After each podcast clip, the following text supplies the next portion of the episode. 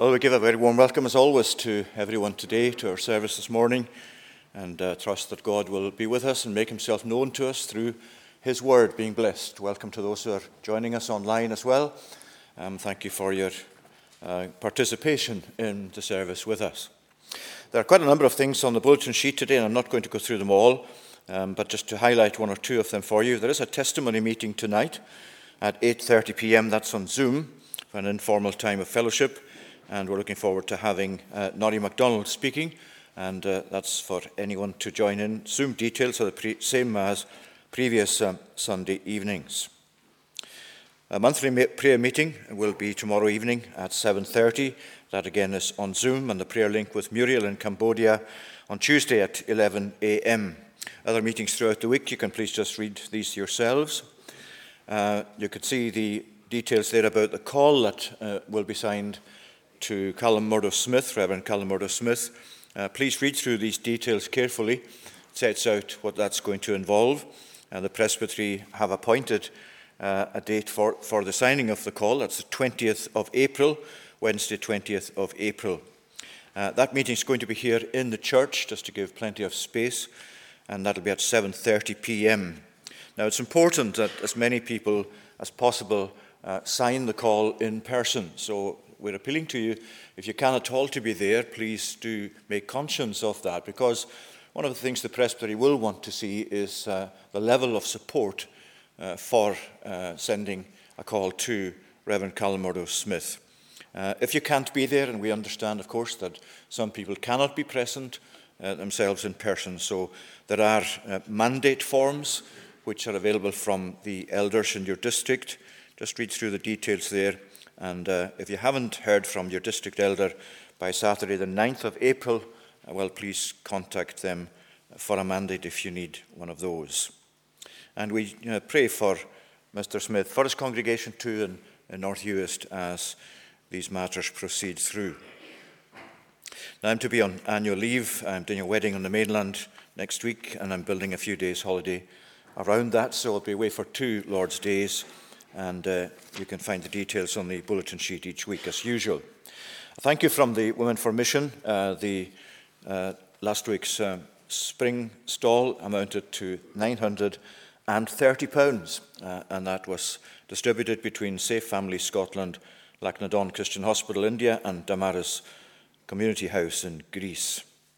And finally, the WFM Ladies Annual event is due to take place, God willing, on 20th of May that's in the Caberfeidh Hotel. They're really looking forward to this after the COVID period has uh, uh, caused that that be uh, not available for the last couple of years. So um, if you, uh, there are booking forms now available.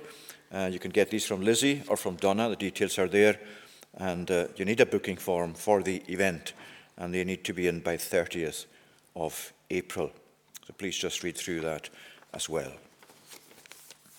Well, let's uh, worship God now. We're singing firstly to his praise in Psalm 113. Uh, Psalm 113 in the Scottish Psalter, that's page 393.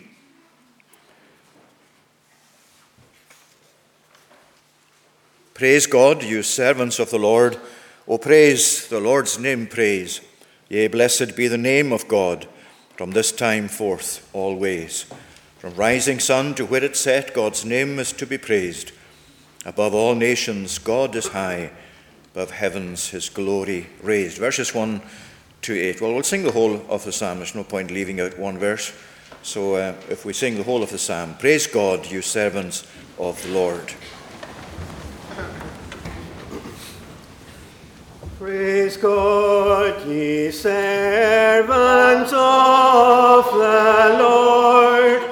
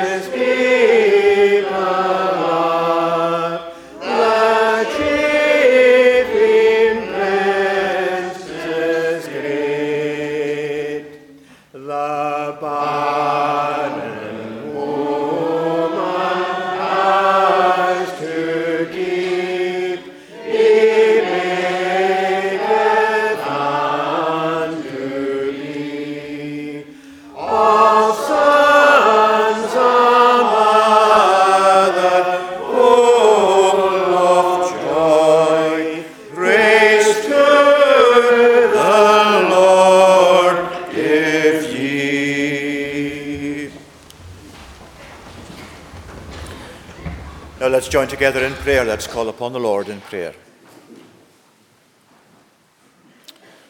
Our gracious and eternal God, we give thanks to you today as we gather here in your presence, that you are the God who lifts us up out of the dunghill of our sin and sets us in your own family to be in that special relationship with you uh, where you have become our Father, where through the Lord Jesus Christ you are pleased to receive us and adopt us into your family. And we thank you today for the privilege we have once again of being able to gather here and worship. Lord, help us to prize it highly. Help us truly today to realize the privilege that is ours and the honor you have bestowed upon us that we are able to come in this way together to worship the Lord God. Help us, Lord, we pray, to reflect upon where we would be if it were not that your grace reached us and plucked us out of the dunghill and the darkness of sin and brought us into your own marvelous light. And we thank you today, Lord, for all that that means to your people and for the way in which they know you have set them on that course that is heavenwards. We come today with our adoration of you and our thanksgiving to you, for you are God and there is none like you. And we thank you today that you are set above all that you have created as the sovereign creator, the redeemer of your people, the king and head of your church. Bless us, we pray, Lord, under your word today. We thank you that your word once again brings us that revelation of yourself and the teaching that you have given to us in it with regard to yourself and regard to ourselves, to the world in which we live, to things past and present and future, even to the things of eternity. Lord, we thank you today that your word is so reliable for us. A word that we can trust, a word that we can commend to others as trustworthy. A word that has been proved to be the word of God down through the centuries and millennia of human life. And we thank you, Lord, that you have brought it to us in its completeness as we find it in its written form in our Bibles. Help us, Lord, we pray as we turn to your word today to do so in dependence upon your Holy Spirit. Uh, for we cannot ourselves understand the spiritual things of God, of His kingdom, uh, without your own Spirit opening our hearts and our understanding and giving us that enlightened mind in the knowledge of yourself.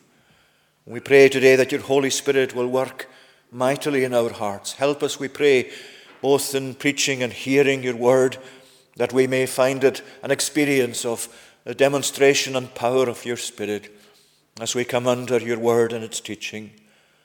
We thank you for everyone here today, young and old. We bless you, O Lord, for the way that you are a God to us and to our families, as you have promised to be in covenant.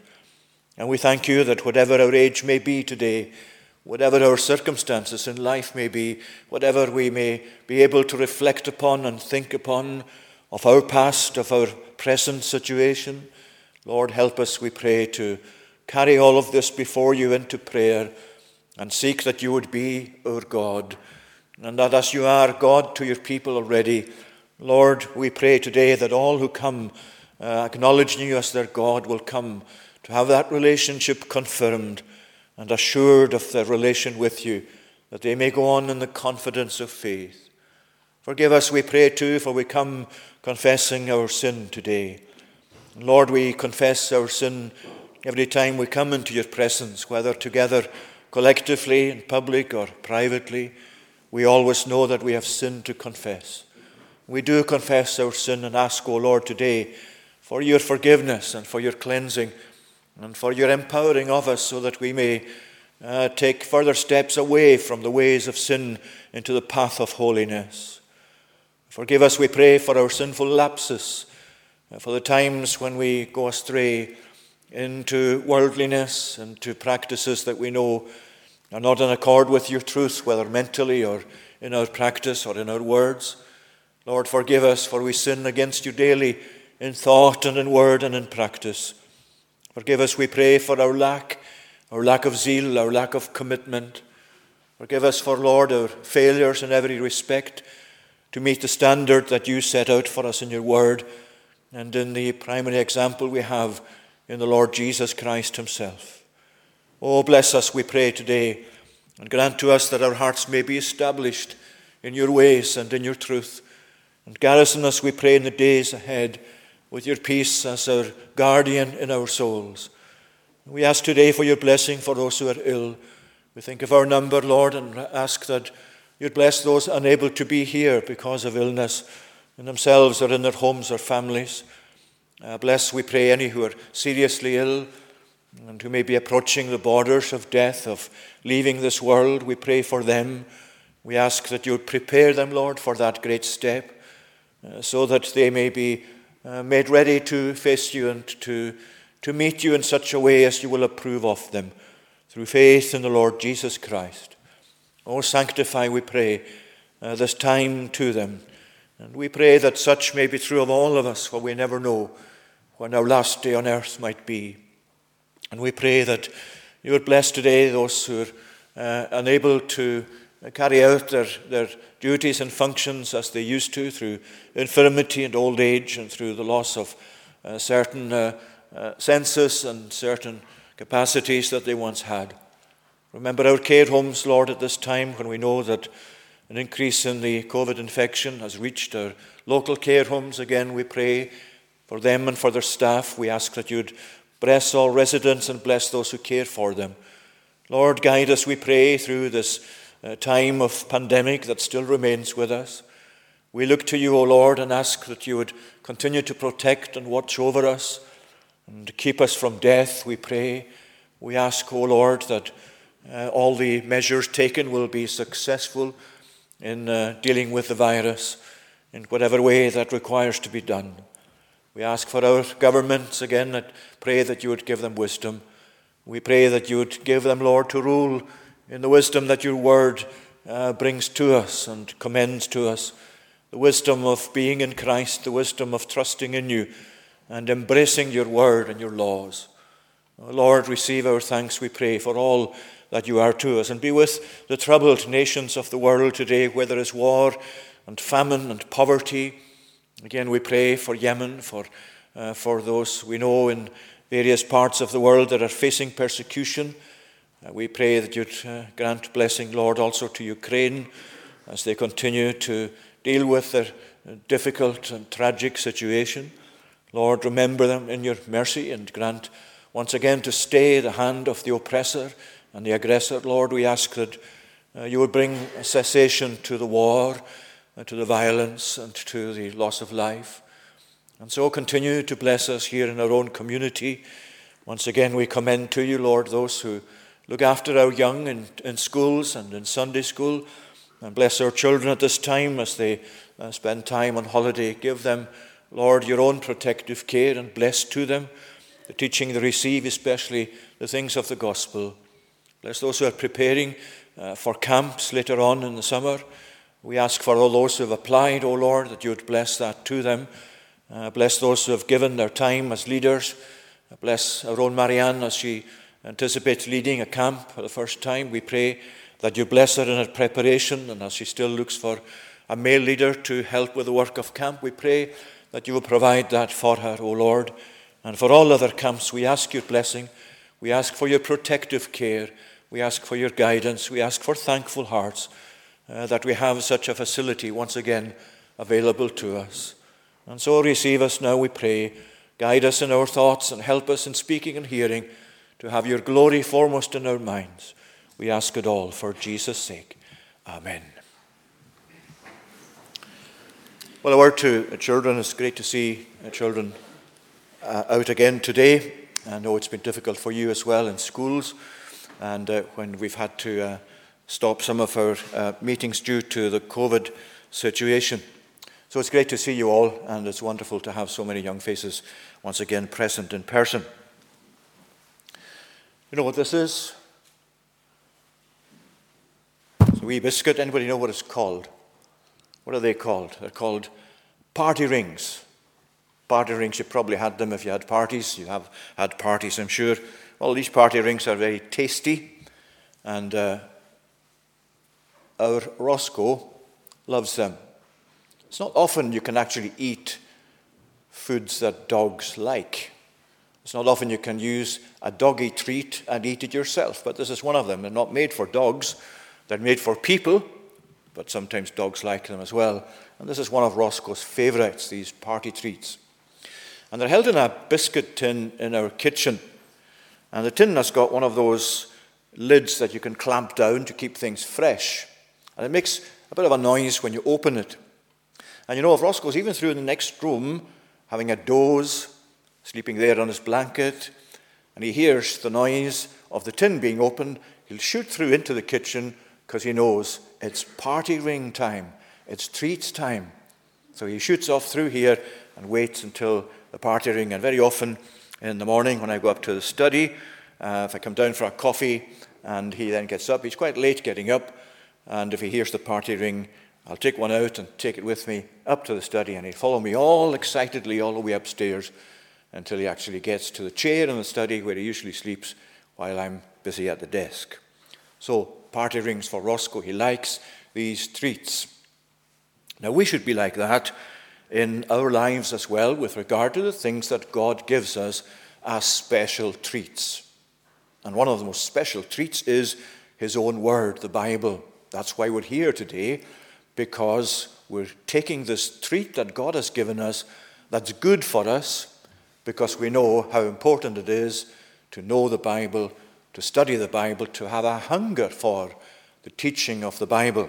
In the Psalms, in Psalm 19, you remember how uh, David there in the Psalm 19 was talking about the Word of God, and he talks in the various ways in which the Word of God was so precious to him. The law of the Lord is perfect, reviving the soul. And he goes on to speak about what the Word actually does. And he says, They're more to be desired, these words of God, they're more to be desired than gold. They are also sweeter than honey and the drippings of the honeycomb. In other words, for David, Nothing was more special, apart from God Himself, nothing was more special for him in this life than God's own Word. And that's why you're here today. That's why you go to Sunday school, to tweenies. That's why you learn the Bible at home, because it is spiritual food that we should be as delighted to take as Roscoe is with his party rings. And of course, it's not just the Bible itself that's precious to us. Jesus also is our special spiritual food. And when Jesus and the salvation that's in God, that's in Jesus, that God has provided for us, when that is spoken of in the Word of God, we come to church because we want our souls to be fed. We want our souls to be fed by this rich spiritual food, this treat that God has given us in Jesus, this salvation, this forgiveness of sins, this eternal life that God has wonderfully provided for us as the greatest treat of all. And so today, as we come, young and old, to listen to God's word, to listen to what God is saying to us, let's all try together to think about Jesus as our spiritual food. Remember, Jesus himself said in John's Gospel, I am the bread of life. And He is the water of life. He is the spiritual food and water that we need. And today, that's why we come, not only to worship Him and give thanks, but to receive from Him the treat that is in His eternal life and in His Word, so that we come to enjoy our relationship with God, where He's our Savior and where we are His people, His family. So we're going to now say the Lord's Prayer together. Let's all t- together say the Lord's Prayer. Our Father, which art in heaven, hallowed be thy name. Thy kingdom come, thy will be done in earth as it is in heaven. Give us this day our daily bread, and forgive us our debts, as we forgive our debtors. And lead us not into temptation, but deliver us from evil. For thine is the kingdom, and the power, and the glory forever. Amen. Now we're going to read God's word. And the reading today is from the book of Ezra. The book of Ezra and chapter 5.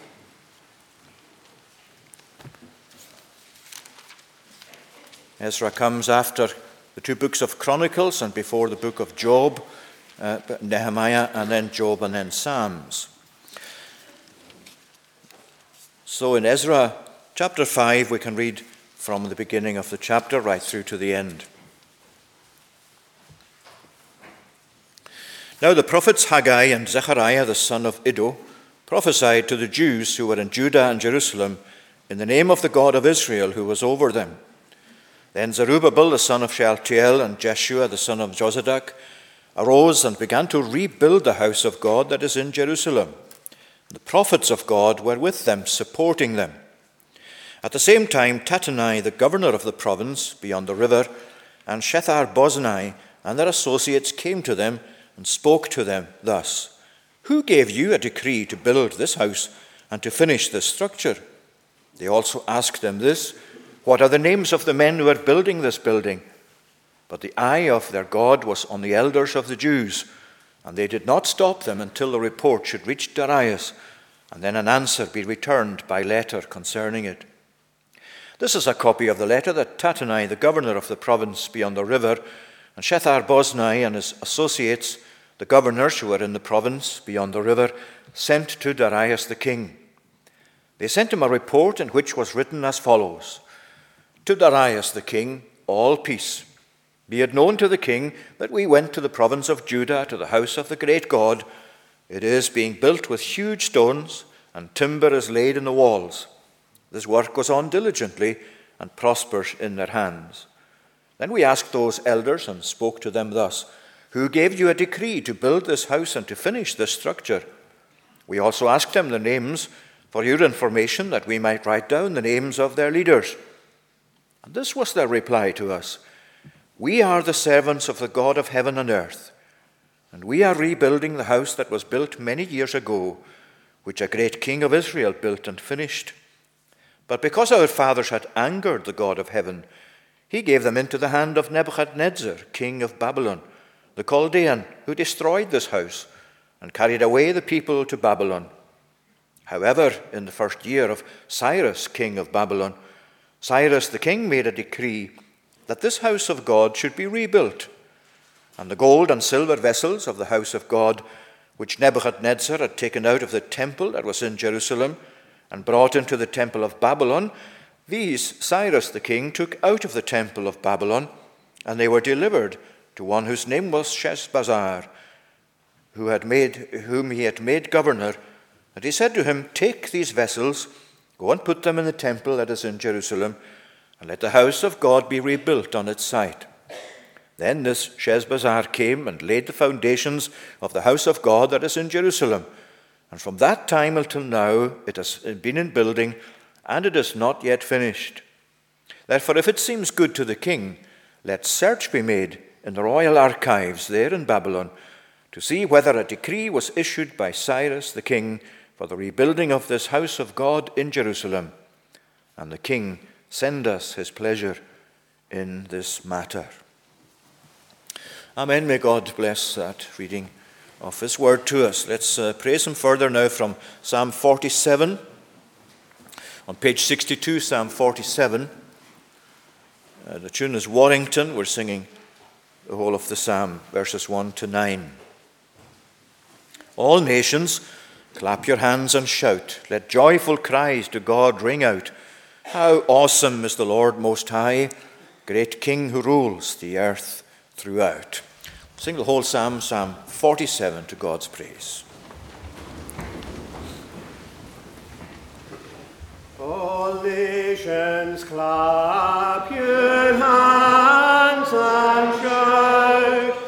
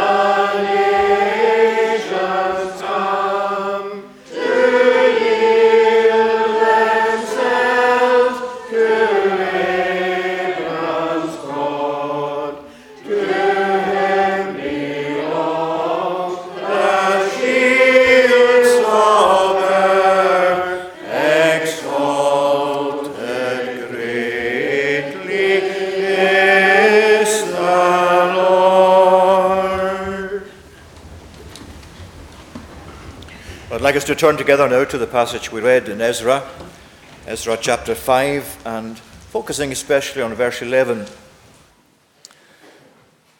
We can read from verse 9.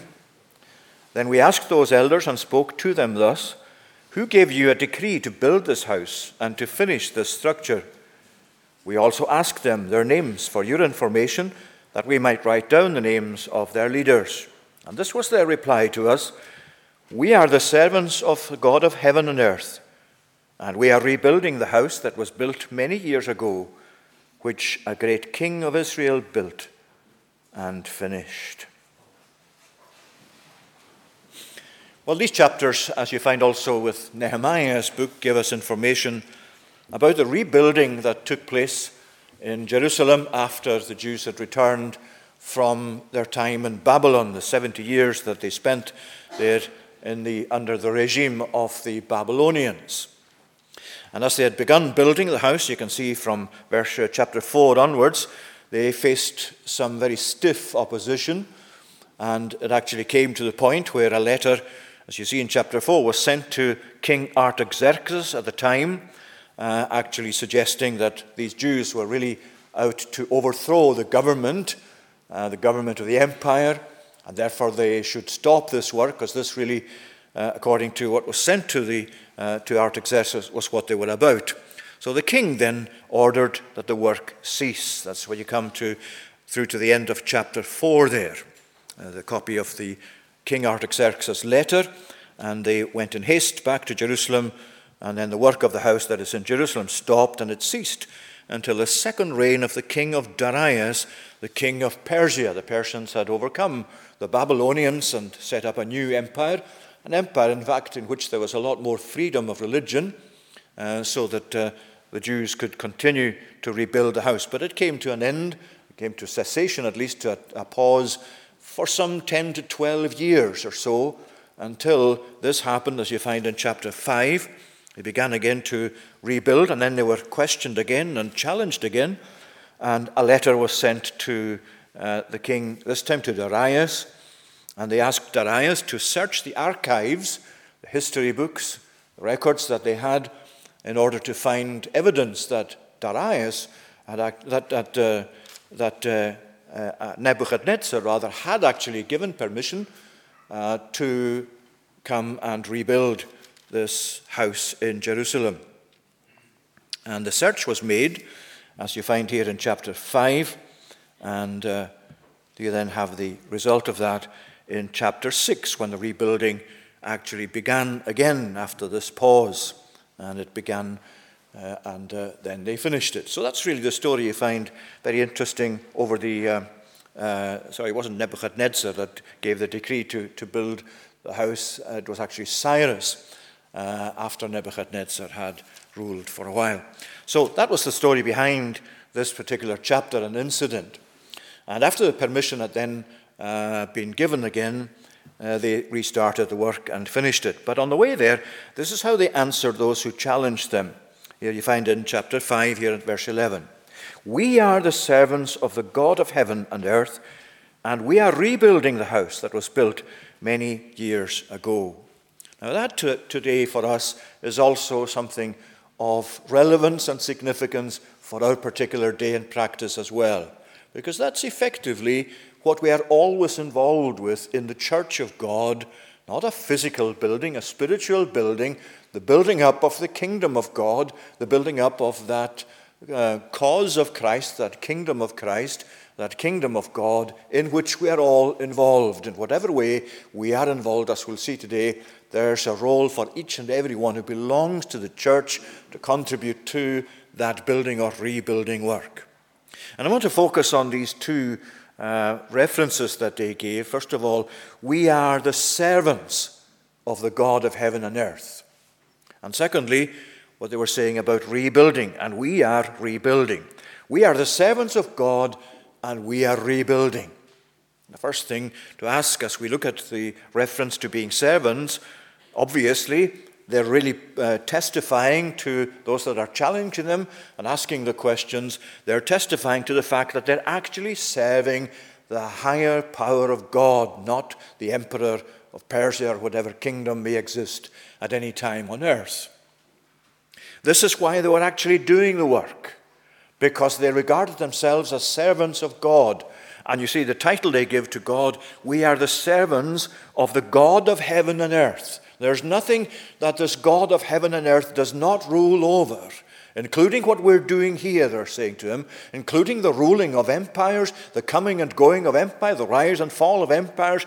This is the God of heaven and earth, and we are his servants. That's their testimony. That's their response. What a magnificent response it is. They're presenting themselves as the servants of this overlord, this God of all, this universal Lord. And therefore, the reason they're busy building this and rebuilding the temple is that they are not involved in a political enterprise. They're not involved in something merely political or geographical. What they're doing is especially a spiritual work.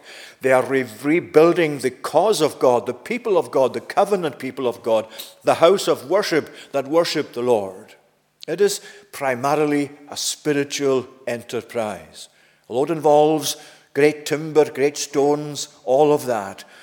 Behind all that is the main purpose to build and rebuild spiritually what had actually come to an end and been paused for so many years.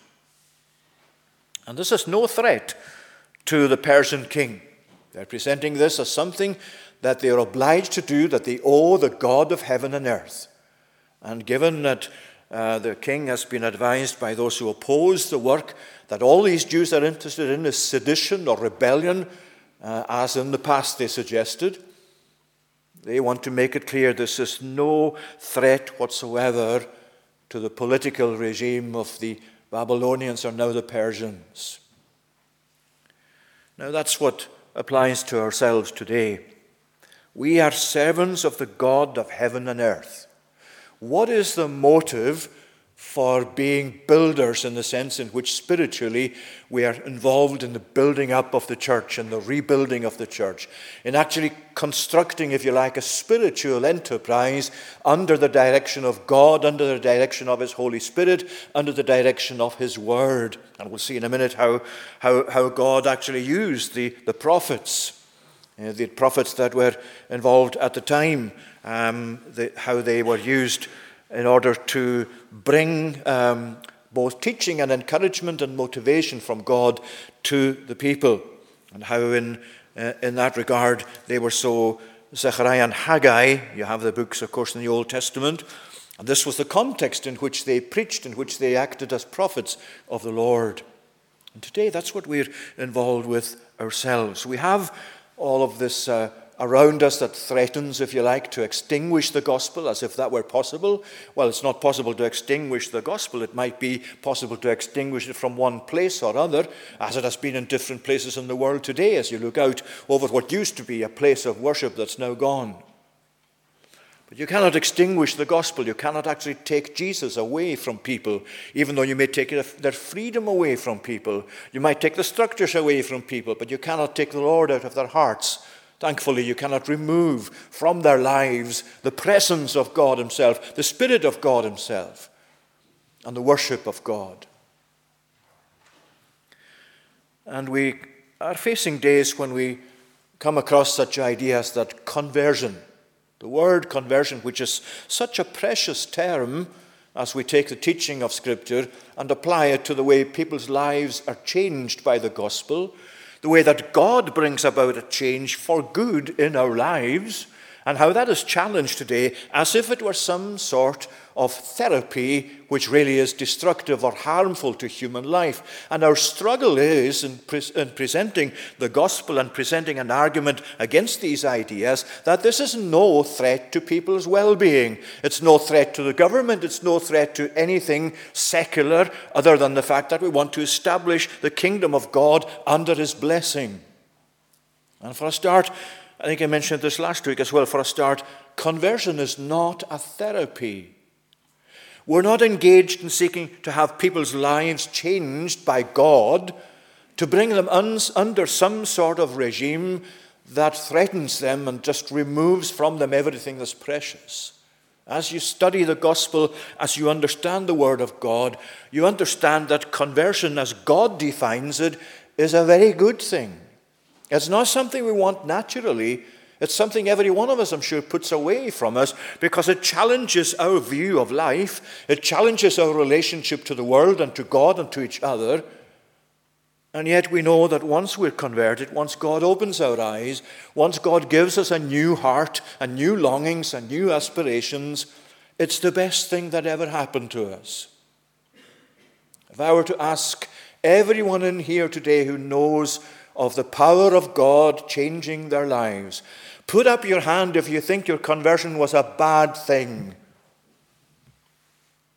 No hands go up. Why is that?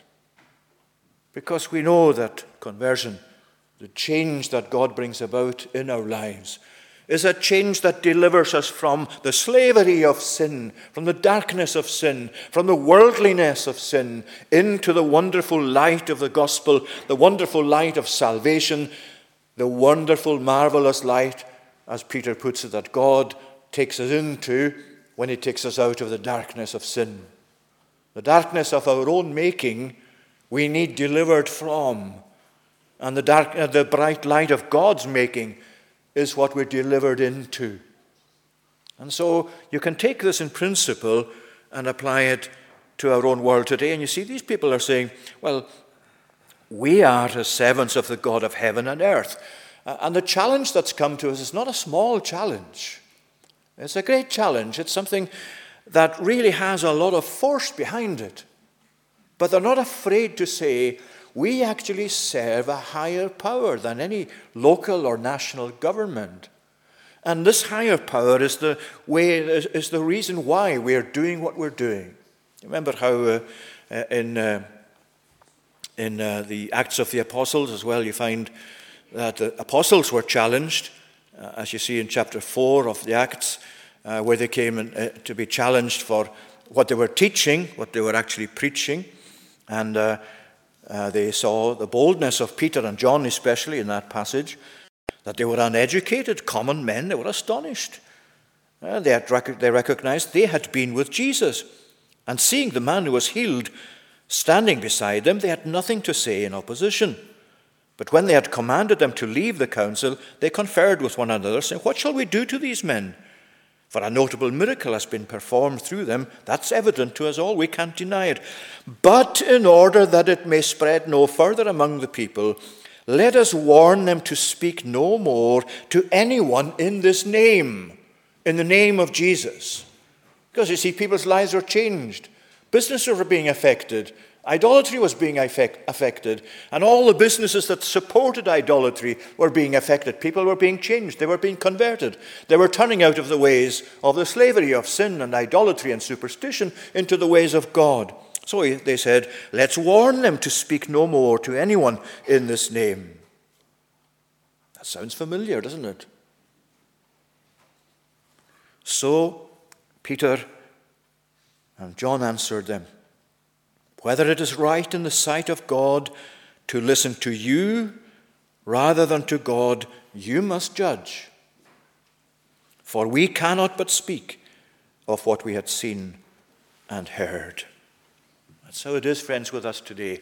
We cannot but speak what we have seen and heard. We are, as a church of Christ, as the church of Christ in the world, as the people who worship God and follow God and follow Jesus, we cannot but speak the things which we have seen and heard. God has laid them on our hearts. God has t- told us and, and taught us the difference between living under the dominance of sin and living under the lordship of Christ. And that's what the gospel really says to you and to me. And that's what we seek as a congregation to witness to the world. That they needn't be afraid of conversion, that they needn't be afraid of Christians, that it would be the best thing that ever happened to them. I know you can't persuade them without the Holy Spirit taking that message of the gospel and opening their hearts to receive it, but we are obliged to maintain the integrity of our witness. We cannot but speak the things which we have seen and heard. We do it with love, we do it with tact, but it's the fact that we are God's servants that motivates our doing of it. And our attitude in building, as they say here, is we are servants of the God of heaven and earth. We're not fellow directors with God as if we're directors of this spiritual company that, is, that the Trinity is God, the Father, the Son, and the Holy Spirit. We are His servants. And as servants, He is our King. We're obliged to do this because He is our master. He is a good master. He's not someone who uh, actually treats his employees cruelly, if you like. He's not someone who keeps from them what is their due, what is their right. You remember how, how Paul put this when he wrote to the Corinthians in chapter 6, 1 Corinthians. You are bought, you are not your own, he said to the Corinthians. You are bought with a price. He's appealing to the Corinthians to dedicate themselves more fully to God than they were doing. They had uh, started all sorts of, of practices, sinful, uh, sinful behavior uh, and attitudes, and he's calling, the apostle is calling them in repentance back to God. He says, You are, you are bought with a price. The price is the ransom price, the blood of Christ, the death of Jesus. That's what it took to bring them to God.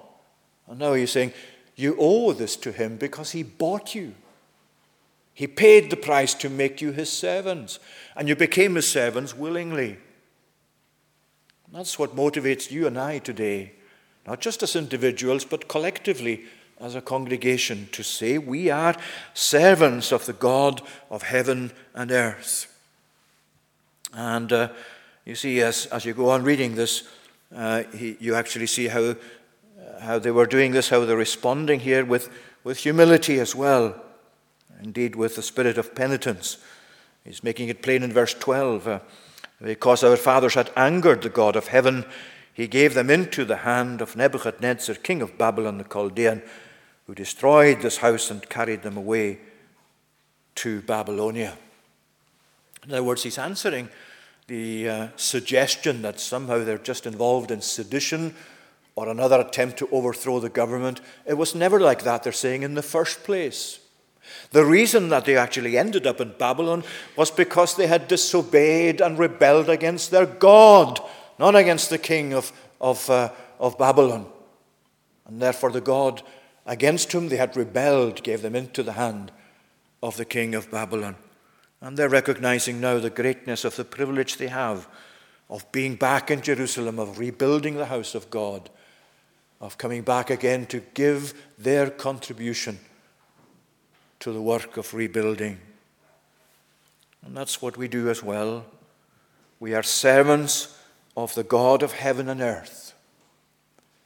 And we take into account all our own failures, all that makes us also needy of repentance. Everything by which we say to God as we seek to, to build spiritually and add to what's there before, we actually do this in a spirit of confession of our own sin. We are not better in ourselves than anyone out there, or than those who came before us, or those who will come after us. We all have our sin and sins to confess, our failures, our lapses. But we are servants of the God of heaven and earth. What is it today that motivates you as an individual? What is it that motivates us as a congregation? What is it that really brings us to be uh, involved in the work of the gospel, not just in preaching the gospel, but being like yourselves a congregation, a gospel congregation, the activities associated with the church, with the gospel? What is it that motivates you in that? Isn't it this? Isn't it that you are servants of the God of heaven and earth? Isn't it that He is so worthy of you doing this? Isn't it that He has done far more for you and for me than we could ever do for Him? We are servants of the God of heaven and earth. And we are, secondly, we are rebuilding. This is why they're rebuilding, because they're serving the God of heaven and earth. What is it that makes building or rebuilding spiritual necessary. Spiritual rebuilding, what is it that makes that necessary? Let's confine it to our own, um, to our own context as a congregation. What is it that makes rebuilding necessary? What is that about? What exactly do we mean by spiritual rebuilding, and how does that come about? What's the reason for it? Well, for one thing, the work of building spiritually always goes on. There's always a need for other converts, for new converts. The work of rebuilding, in, in a sense, is never finished in this life for the church.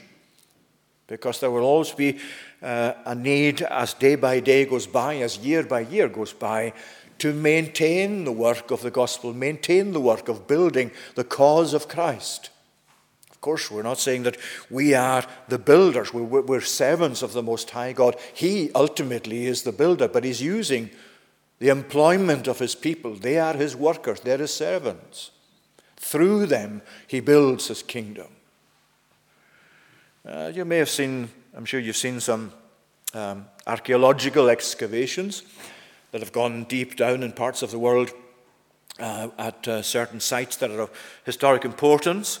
Um, and you can see the different layers that are built up one on top of the other of civilizations that actually existed in that place. Maybe one overrun by another, just as you find here uh, Jerusalem overrun by the Assyrians and the Babylonians, and then the Persians, and all of these, and the Romans afterwards. All of these civilizations or empires or movements building layers, if you like, one on top of the other as time goes by, as centuries go by.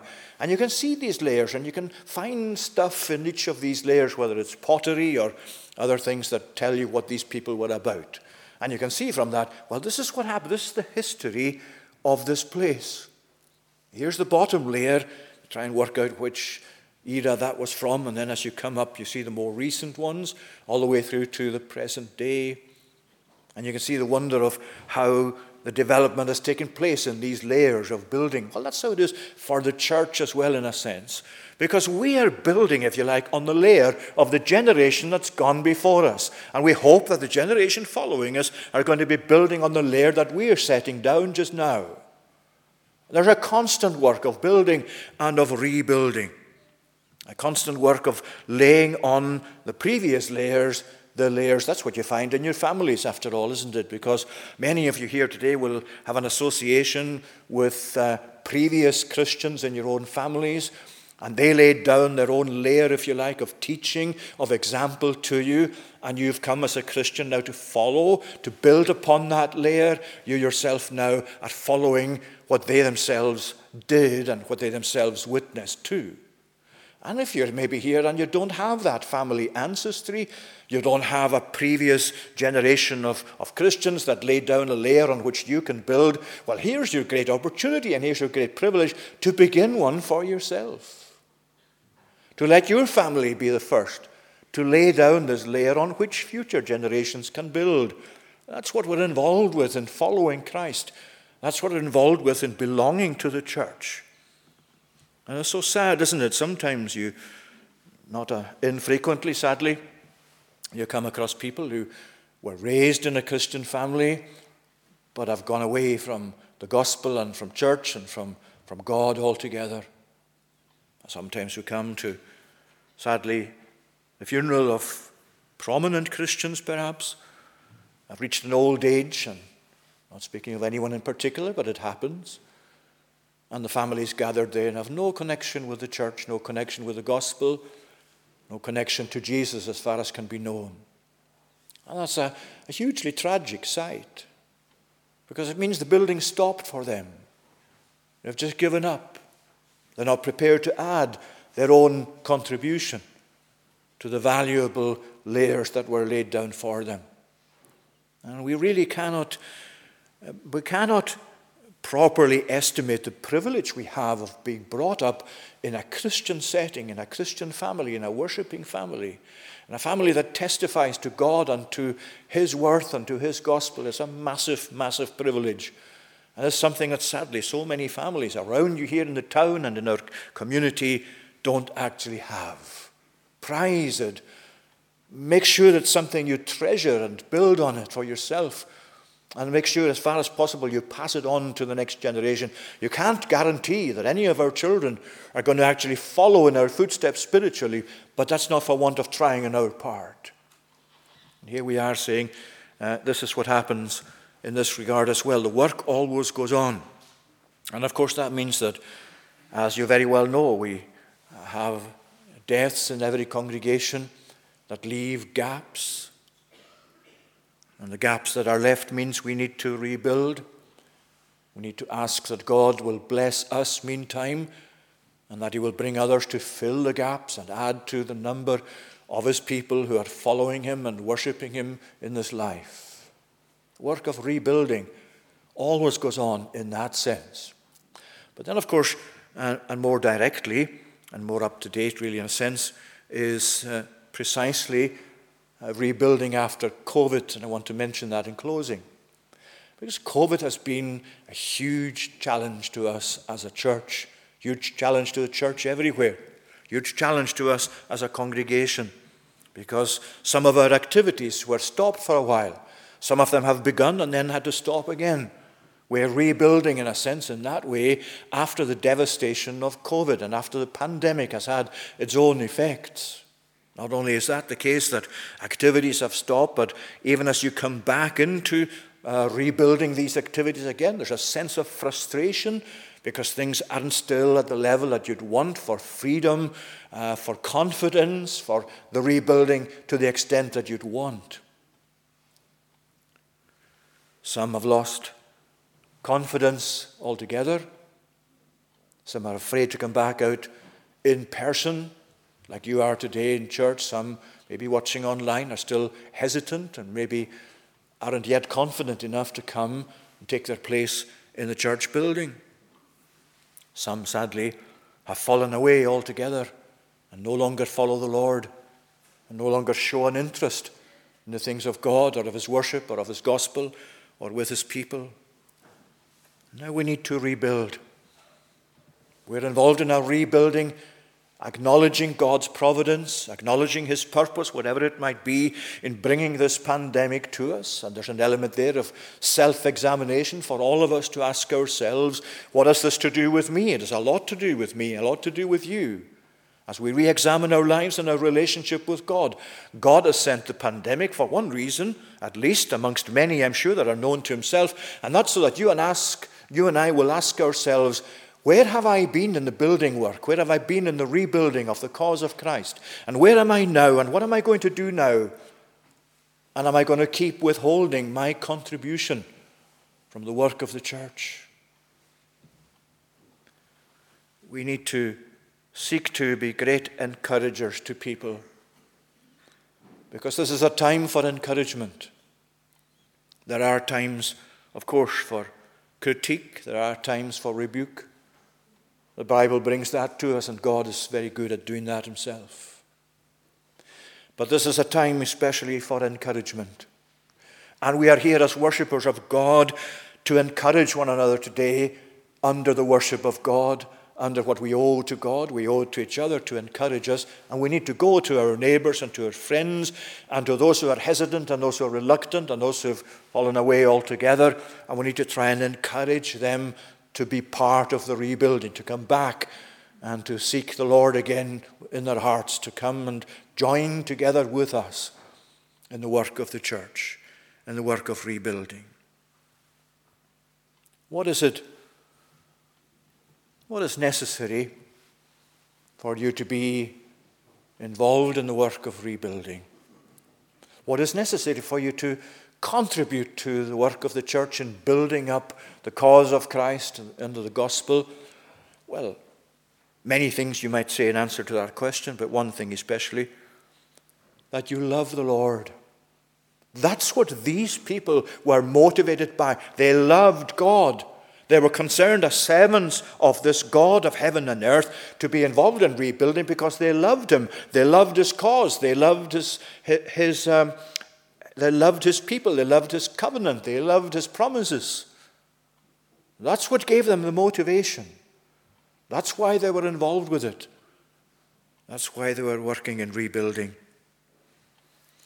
And today, when you love the Lord, you want to be involved as much as you can not at a minimum, not neglecting other things you have to do in the world, family responsibilities, work responsibilities, but nevertheless not at a minimum in your contribution to building up the cause of Christ.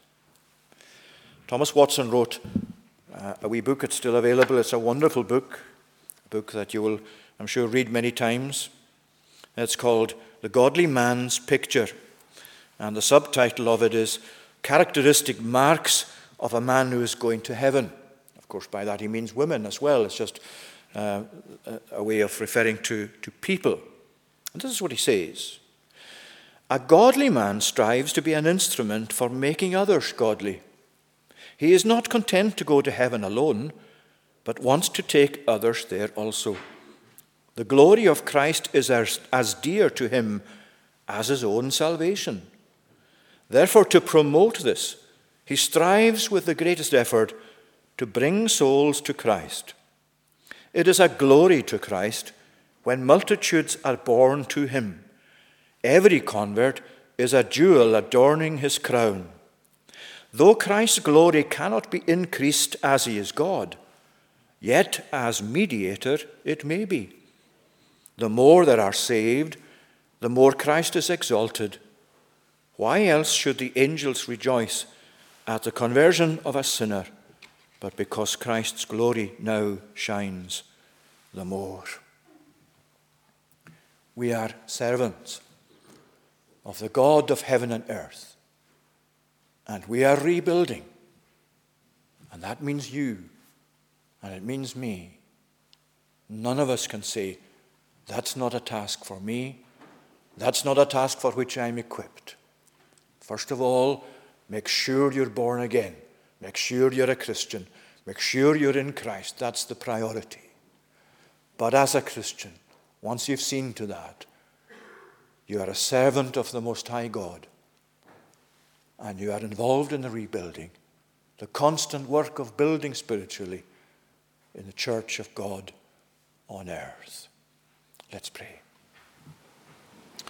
Almighty God, we give thanks for the privilege of involving us in the rebuilding of your church, in the constant ongoing work of the gospel.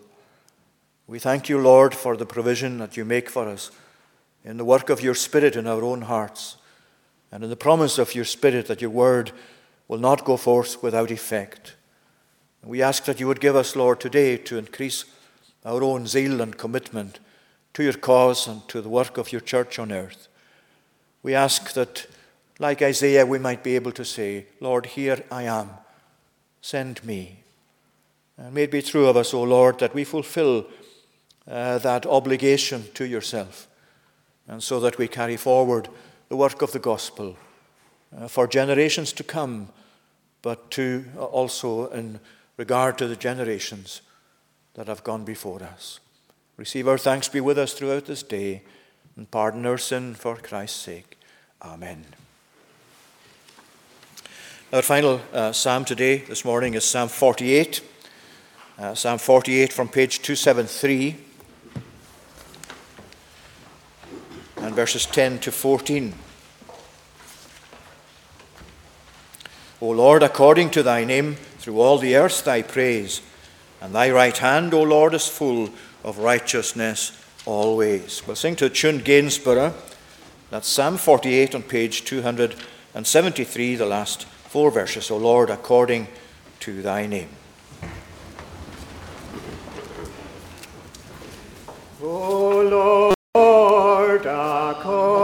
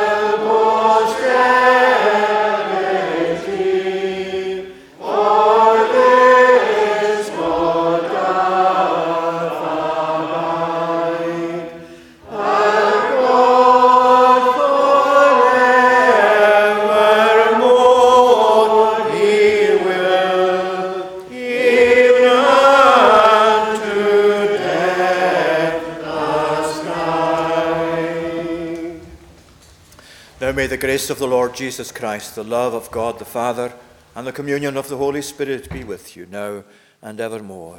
Amen.